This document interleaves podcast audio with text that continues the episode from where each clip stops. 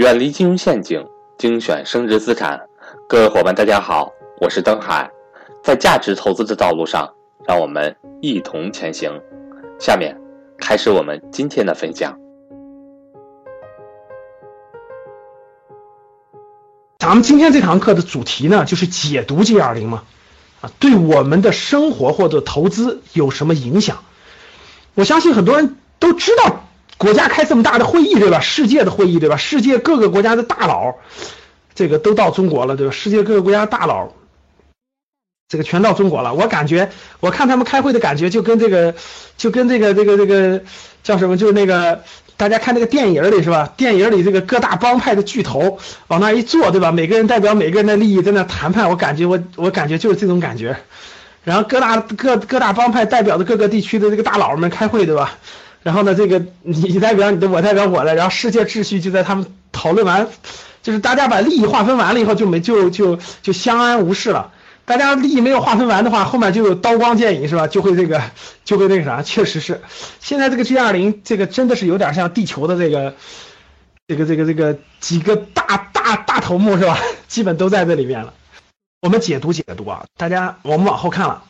那我们先简单说一下什么是 G 二零，对吧？G 二零呢，就是二十国集团，二十国集团凑起来一个，大家，大家反正这么二十个国家凑了一堆儿，每年搞一次峰会，啊，大家互相交流，遇到什么问题，在这个峰会上能互相交流，互相的就跟就跟我们这个其实啊，各位各个领域各个领域都有这样的峰会。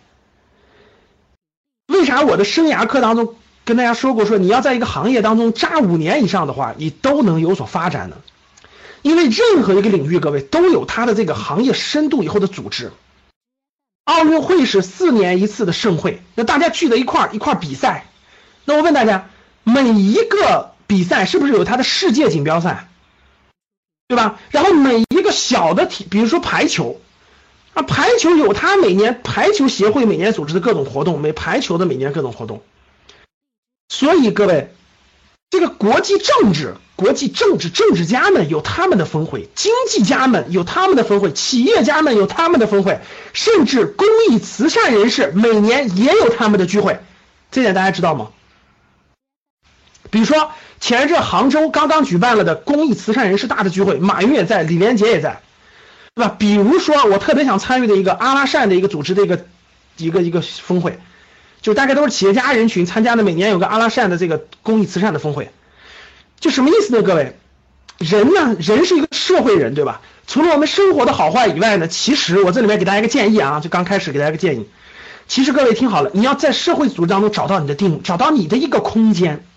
每个人喜欢的领域不一样，每个人工作的领域不一样，除了工作的空间以外，其实你还可以找到你的空间，那个空间就是一个社会群体。我举个例子。比如说，就一个简单的关爱抗战老兵这么一个组织，其实各个地方都有他们的组织，他们每年有一两次聚会。九月三号的时候，我不是转转发了个朋友圈吗？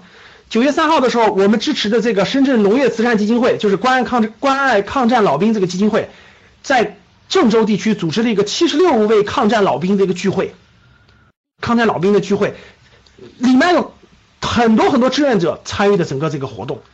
其实这就是一个，你把它理解成一个这个体这个领域当中的人的聚会，这个领域当中的聚会。其实，我们的作为一个社会人，我们作为一个社会人，你你慢慢要找到你自己的群体，你就会觉得生活很有意思了啊！就除了赚钱，还有很有意义的群体。那 G 二零峰会呢，是二十个国家的政治峰会，关系的国家的关系的整个国家的这个长远发展。那大家看这儿，欢迎想跟赵正宝老师系统学习财商知识的伙伴和我联系，我的手机和微信为幺三八幺零三二六四四二。二十个成员国包括十九个国家加欧盟，加欧盟。那七七国集团，大家看，美国、英国、德国、法国、日本、意大利、加拿大，这是最这是最早的是七国集团嘛？后来加上了金砖五国嘛？这个七国集团一直有的，大家知道吧？就七国集团峰会一直有的。然后呢，这个这是西方的七个大国吧？西方的七个大国，呃，最早的一个七国集团峰会，对，叫 G 七。后来呢，有金砖五国：巴西、俄罗斯、印度、中国、南非，这是金砖国家，对吧？这是金砖国家，这是金砖五国。然后又增加了七个国家：澳大利亚、阿根廷，这都是地区大国。大家看，澳大利亚、阿根廷、墨西哥、韩国、印度尼西亚、沙特阿拉伯、土耳其，这些都是地区大国。澳大利亚不用说了，大洋洲的大国；阿根廷南美洲大国；墨西哥是北美洲大国；韩国是东亚的强国，对吧？印度尼西亚是亚洲的大大国了，沙特阿拉伯是中东的大国，土耳其是中东地区的重要，这都是这二十个国家，绝对是地球的这个二十个二十个巨头了，绝对是二十个巨头了。然后这是欧盟，欧盟是一个国际组织，欧盟是国际组织。那整个这二十个加起来，大家想想，占到整个全球的这个这个这个这个基本上巨头吧，各个州的巨头都在里面了啊，都在里面了。这二十个这二十个地区首脑。能能谈成一些事情，能够世界稳定的话，那基本上世界就是稳定的。这二十个要打的不可开交的话，那基本世界就是乱，占到了全球人口的三分之二，对吧？还是增长很快的哈。